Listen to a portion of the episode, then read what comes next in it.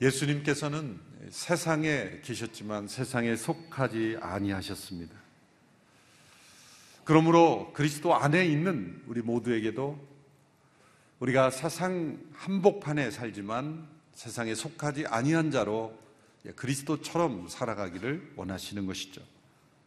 오늘 보면 요한복음 십칠 장 십사 절 후반부에 보면 내가 세상에 속해 있지 않은 것처럼 그들도 세상에 속해 있지 않기 때문입니다 말씀했습니다. 또 십칠 장 십육 절의 말씀을 보시면 십육 절의 말씀 내가 세상에 속하지 않은 것처럼 그들도 세상에 속하지 않았습니다. 예수님의 이 기도에 나타난 반복되는 말씀 내가 이 세상에 속하지 않은 것처럼 그들도 세상에 속하지 않기를 원하신 것입니다. 예수님께서 인성을 입으시고 세상에 계신 것은 이 세상을 버리지 않으셨다는 것이죠. 이 세상이 다른 신이 아닌 오직 하나님께 속한 세상이라는 것을 보여주시는 것입니다. 이 세상이 그리스도의 구속하심을 통하여 하나님께 다시 온전히 영광 돌려드리는 그런 세상으로 변화되어야 되는 세상이라는 것. 하나님께서 이 세상의 희망을 버리지 아니하셨다는 것을 보여주는 것입니다. 예수님께서 이 세상에 계시며 사람들과 교제하시며 만나신 것은 그들이 하나님께로 다시 돌아오는 백성이 되게 하시기 위함이었습니다. 그리스도께서 세상에 계시며 이 세상의 통치자들과 악한 권세들과 싸우신 것은 이 세상의 모든 권세의 주인이 하나님이시라는 것을 밝히 드러내시기 위하심이었습니다. 동시에 그리스도께서 세상에 계셨지만 세상에 속하지 아니한 자로 나타나셨습니다. 세상 안에는 하나님의 생명이 없다는 것을 보여주신 것이죠. 이 세상에 있는 자들이 하나님을 바라보도록 하나님의 생명을 사모하도록 만드시기 위해서 그리스도께서 세상에 속하지 아니한 자로 나타나셨기에 사람들이 세상을 바라보지 않고 이 세상이 전부가 아니구나, 이 세상에 속하지 아니한 세상이 있구나. 예수님께서 말씀하셨죠. 내 나라는 이 세상에 속한 나라가 아니다. 예수님의 이 세상 속에 계시면서 동시에 세상에 속하지 아니한 자로 사람들에게 나타나실 때마다 저분은 꼭 딴 세상에 사는 분 같아. 우리가 살아가다 보면 그런 분들이 있죠. 이 세상에 초연한 분을 보면 저 사람은 꼭 딴 세상에 사는 사람 같아. 물론 엉뚱한 세상에 사는 분도 있지만 엉뚱한 세상이 아니라 진짜 살아있는 영원한 생명의 나라에 속한, 하늘에 속한 그런 삶을 살아가는 삶을 보면 저분은 그분을 바라보면서 세상에 속하지 아니한 그 영혼을 바라보면서 이 세상이 전부가 아니구나, 이 세상에 속하지 아니한 세상이 존재한다는 것, 그것이 바로 예수님의 생애를 통해서 우리에게 나타난 거예요.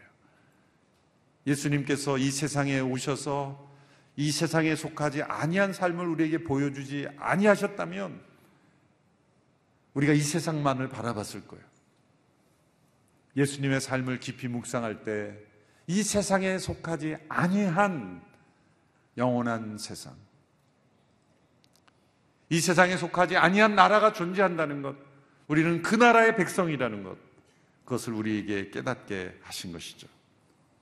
그래서 그리스도인이란 누구입니까? 그리스도인이란 정체성, 그리스도인이란 그리스도 안에 있는 자들이며 그리스도 안에 있는 자들은 바로 그리스도처럼 세상에 있으나 세상에 속하지 아니한 자로 살아가도록 부르심을 받은 사람들입니다.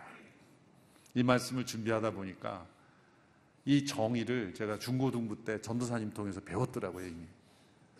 여러분, 그리스도인이란 따라하세요. 외우세요. 세상에 살지만 세상에 속하지 아니한 사람입니다. 분명히 제가 외웠어요. 머리로는 제가 알았던 거예요. 그런데 이 그리스도인의 정의를 깨닫는 것은 한참 후였다는 거죠. 머리로 우리가 아는 것과 삶으로 체험함으로 아는 것이 이렇게 차이가 있는 거예요. 그리스도인이 누구입니까? 라고 말하면 이 세상의 관점에서 볼 때는 이 세상에 살지만 세상에 속하지 아니한 자로 살아가는 자다. 그리스도처럼 그리스도께서 세상에 사셨지만 세상에 속하지 아니한 자로 사신 것처럼 우리는 그러한 부르심을 받은 사람들입니다. 어떤 사람들은 세상에 있는 자들로 부르심을 받은 것으로만 주장합니다. 온전히 이 세상에 참여하며 이 세상의 모든 문제들의 해결책을 다 내주어야 하는 것처럼 그렇게 생각하며 살아가는 사람들, 이 세상을 하나님께로 온전히 이끌어 갈 수 있다라고 생각하는 사람들, 같은 세상의 모든 문제에 대하여 나서는 그런 성향들, 세상에 있는, 세상에 참여하는 자들로만 부르심을 받은 것으로만 생각을 해요. 그런데 아이러니하게 그러면 그럴수록 기독교가 더 세상적이 된다는 거예요. 그러니까 사회 참여로만 교회가 흘러버릴 때 놀랍게 교회는 사회와 같아져 버리는 거예요. 이 아이러니입니다. 역설적인 그런 거죠. 왜? 우리는 세상에 있지만 세상에 속하지 아니한 자인데 세상에 속한 자처럼 세상에 있는 것으로만 우리의 부르심을 생각할 때는 이상하게도 우리는 세상적이 되는 거예요. 어떤 사람은 세상에 속하지 아니한 자들로서만 부르심을 받은 것으로 생각합니다. 세상과 담을 쌓고 사회의 아무 문제에 대해 어떤 문제에 대해서 관심이 없고 높은 수도원 담벼락을 쌓고 세상의 뉴스 자체를 듣는 것 자체를 더럽게 여기며 극단적인 비판을 하는 것 자체를 경건한 것으로 생각하는 거예요. 이 또한 세상에 계셨던 그리스도를 바라보지 못하게 함으로써 그 또한 세상적이 되는 거예요. 이 양극단. 우리는 그리스도 안에 있는 성도들은 이 두 가지를 하나로 합하여야 하는 부르심 속에 있는 겁니다. 세상에 있으나 세상에 속하지 아니한 자로 살아가는 부르심. 어렵게 느낄 필요가 없어요. 그리스도의 영이 우리 안에 살아계실 때 그리스도의 영이 인도하시는 대로 살아가면 되는 거예요. 그래서 때로는 세상 한복판에 세상에 있는 문제가 우리에게 책임이 있듯이 우리에게 책임을 져야 될 때가 있고 때로는 세상에 초연해야 될 때가 있는 것이고 세상의 모든 문제가 우리가 해결할 수 없기에 때로는 그냥 놔둬야 되는 것도 있는 거예요. 그 내가 결정하는 게 아니라 누가 결정하는 거예요? 내 안에 있는 그리스도의 생명이 우리를 이끄시는 대로 살아가는 거예요. 그리스도처럼 살면 되는 거예요. 우리가 어떤 이슈는 이건 세상의 문제는 우리가 해야 된다, 저가 해야 된다. 우리가 결정하기 이전에 그리스도의 생명이 우리가 한 데 있을 때 어떤 문제에 대해서는 우리가 깊이 하나님의 창조의 질서에 관한 부분은 우리가 깊이 가냐. 이 세상에 속한 모든 문제들 우리가 다 해결할 수 있다. 교만이 될 수 있는 거예요.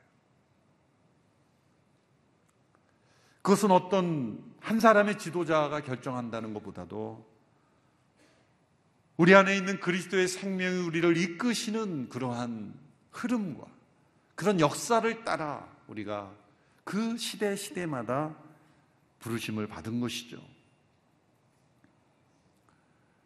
교회가 한 시대를 흘러감에 따라서 가장 중요한 이슈에 대해서 세상에 속하지 아니한 자로 이 세상 속에 영향을 미칠 때가 많죠.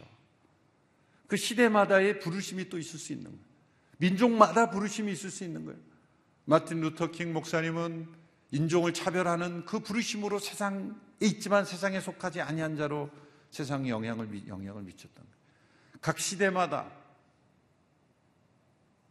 또 민족마다 나라마다 상황마다 그 부르심이 있는 거예요.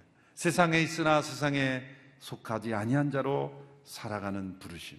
이 두 가지 부르심이 하나로 합하여지는 것 바로 그것이 그리스도인입니다. 그러나 중요한 원리는 이미 드러나 있어요. 그리스도를 바라볼 때 우리가 그리스도처럼 이 세상에 속하지 않으면 않을수록 우리는 이 세상에 더 영향을 미칠 수 있게 되는 거예요. 세상에 속하지 않은 만큼 우리는 세상에 더 관여할 수 있게 되는 거예요.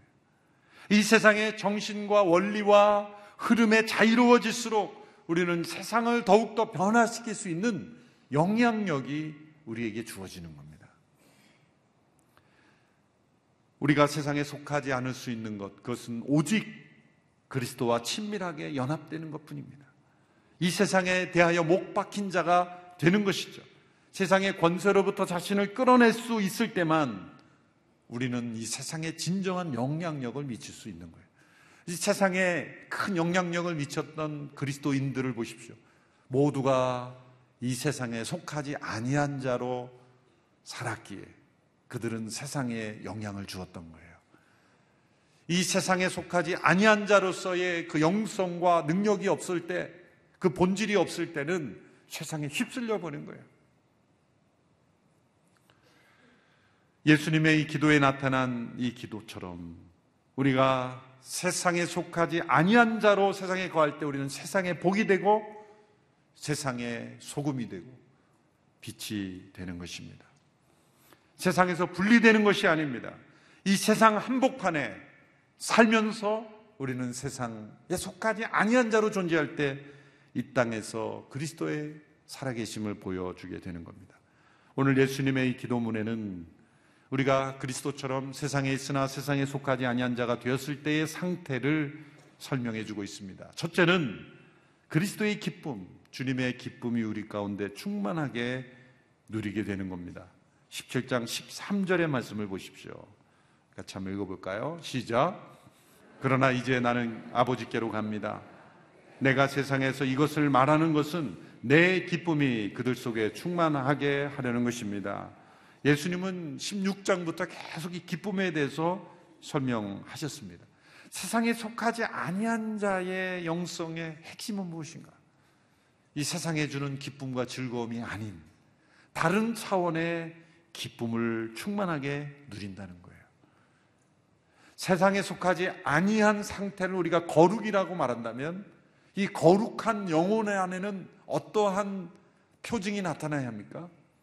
기쁨입니다.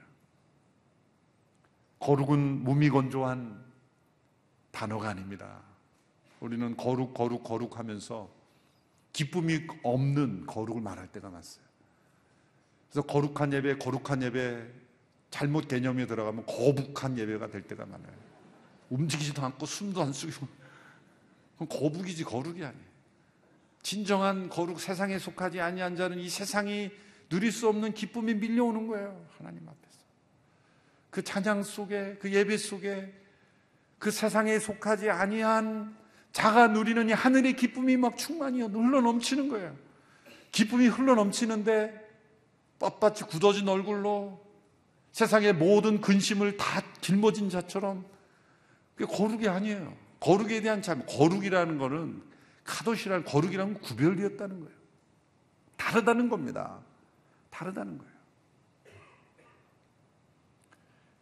바리새라는 말도 구별되었다는, 원래 좋은 단어입니다. 무엇이 구별된 겁니까? 세상에 없는 기쁨이 우리 가운데 있기에 우리는 구별된 거예요. 진정 세상에 속하지 아니한 거룩은 주님의 기쁨이 우리 가운데 충만하게 넘쳐나는 것이죠. 이 기쁨이란 슬픔이 없는 상태가 아닙니다. 예수님의 기쁨은 슬픔이 없는 게 아니라 슬픔이 변화된 기쁨입니다. 이 세상의 기쁨은 슬픔을 무엇인가로 대체하는 거예요. 그러나 예수님 말씀하신 기쁨은 슬픔이 변화된 기쁨이에요. 그 예를 들어서 아이를 낳는 비유를 예수님께서 말씀하셨어요. 요한복음에 보면 이 변화의 원리는 아이를 낳을 때의 그 근심, 기쁨, 고통이 고통스러운 만큼 기쁨으로 변화되는 거지 않냐. 세상과 다른 주님의 기쁨이 우리 가운데 충만하게 넘쳐날 수 있게 되는 것, 이러한 삶을 우리에게 허락하셨습니다. 그리스도처럼 우리가 세상에 속하지 아니한 자가 될 때 우리는 주님의 기쁨이 우리 가운데 충만하게 넘쳐날 수 있습니다. 그래서 세상이 주는 어떠한 기쁨과 즐거움에 흔들리지 않는 거예요. 왜 우리가 세상에 속한 자로 삽니까? 세상에 속한 기쁨과 즐거움이 우리를 유혹하는 거예요. 기쁨이 없는 게 아닙니다. 즐거움이 없는 게 아니에요. 그러나 그 기쁨과 즐거움에 넘어가지 않고 그것과 비교할 수 없는 그러한 하늘의 기쁨, 주님의 기쁨이 우리를 사로잡기에 세상의 즐거움에 무너지지 않는 것이죠. 둘째로 세상의 악에 빠지지 않고 보호, 보존되는 것입니다. 십사 절 십오 절의 말씀 우리 같이 읽겠습니다. 시작. 나는 그들에게 아버지의 말씀을 주었는데 세상은 그들을 미워했습니다. 내가 세상에 속해 있지 않는 것처럼 그들도 세상에 속해 있지 않기 때문입니다. 내가 아버지께 기도하는 것은 아버지께서 그들을 세상에서 데려가 달라는 것이 아니라 악한 자로부터 그들을 보호해 달라는 것입니다. 악한 자로부터, 악한 자라는 사탄이죠. 이 세상 속에 있는 악한 자들이 우리를 공격하고 있다는 것이죠.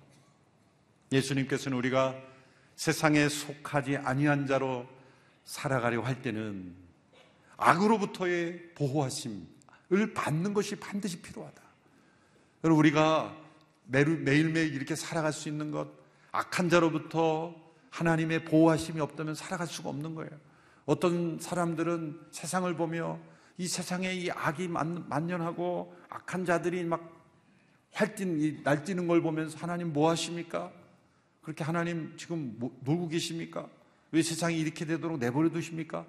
라고 하나님을 비난하는 사람들이 있어요. 정반대입니다. 하나님께서 이 세상 가운데 보호하시는 역사를 끊임없이 행하고 계시기에 그나마 우리가 숨쉬며 살아가는 거예요. 하나님이 보호하심의 역사가 없이 하나님께서 그, 방, 그 막으시는 방패를 제거하시는 순간 이 세상은 악이 휩쓸어 버리는 세상이 되는 거예요.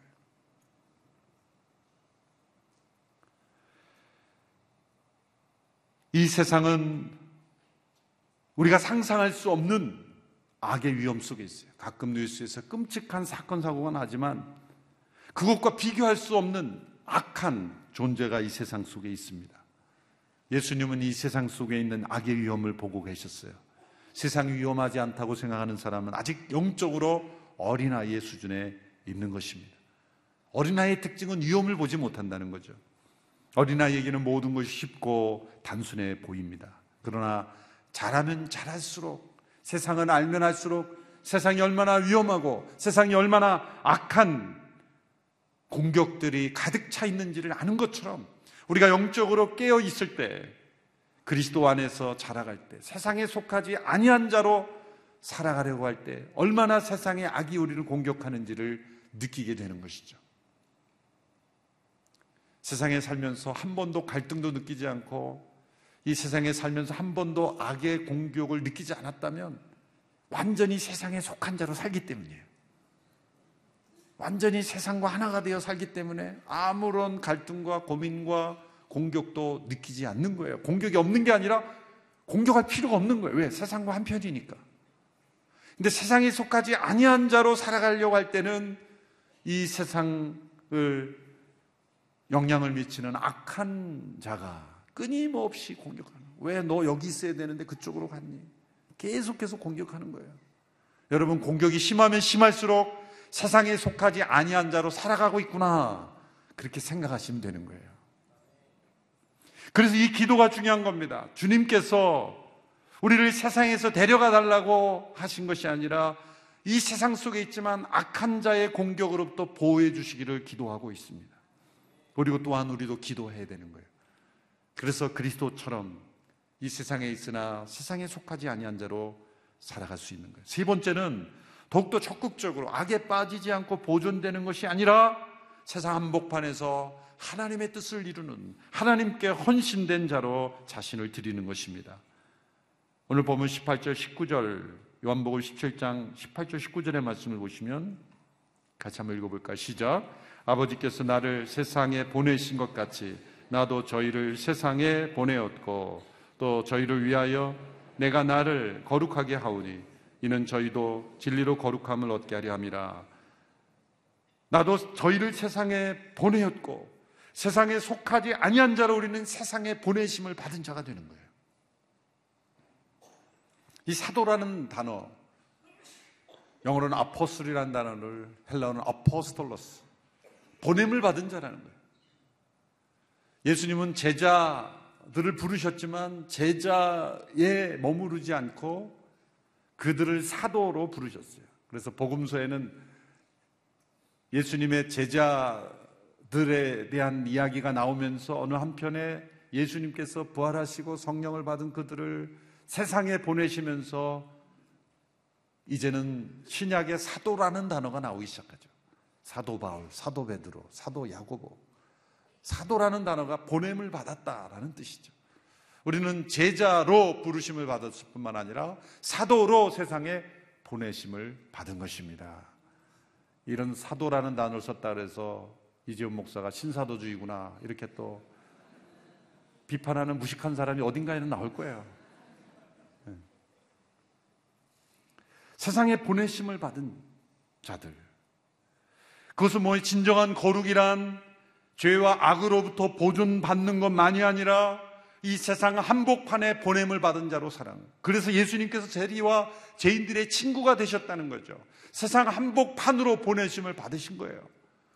세상 한복판에 가장 세상적인 영역에서 살아가면 동시에 세상에 속하지 아니한 자로 살아가는 것, 가장 세상에 욕망이 있는 치열한 영적 전쟁터에 살면서 동시에 세상에 속하지 아니한 자로 살아가는 승리가 있을 수 있다는 거죠. 그래서 일터에서 여러분 성도들이 직장에서, 일터에서, 사업장에서 얼마나 이 세상의 한복판에 있습니까? 악이 공격하는 그런 세상의 물질주의, 세속주의의 그 위험선에 있습니까? 그걸 피하는 것만이 세상에 속하지 않은 것이 아니라 그 영역 속에서 세상에 속하지 아니한 거룩을 나타내는 것, 하나님의 뜻을 이루는 것, 그것이 바로 온전한 거룩이라는 거죠. 그것이 세상 속에 보냄을 받은 자로 살아가는 것입니다.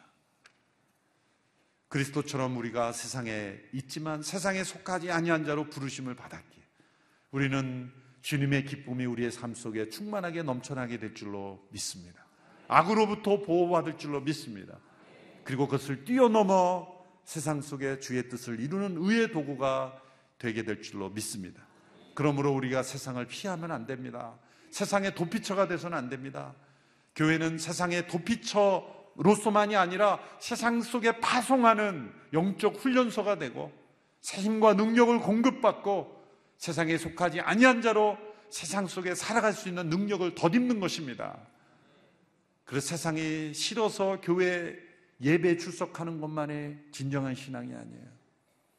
그래서 함께 우리의 예배 공동체를 통해 이제는 세상 속에 보냄을 받은 자로서, 파송받은 자로서 일터에 출근하고 삶의 곳곳에 나아갈 수 있는 그러한 그리스도인들, 그것이 바로 교회가 되는 줄로 믿습니다.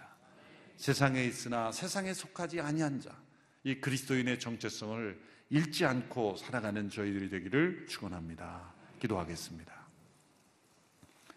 우리를 이 세상 속에 살게 하시며 또한 세상에 속하지 아니한 자로 그리스도처럼 불러주신 것 감사합니다.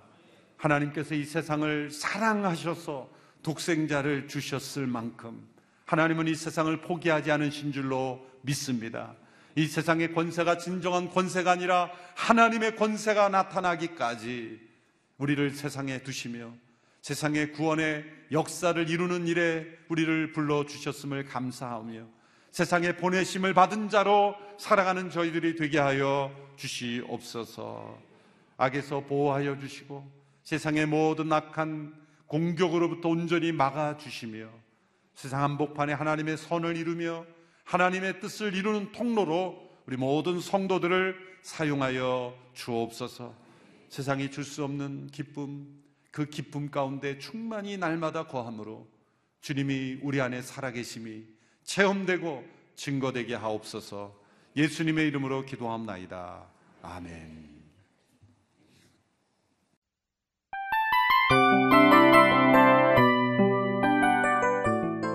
이 프로그램은 청취자 여러분의 소중한 후원으로 제작됩니다.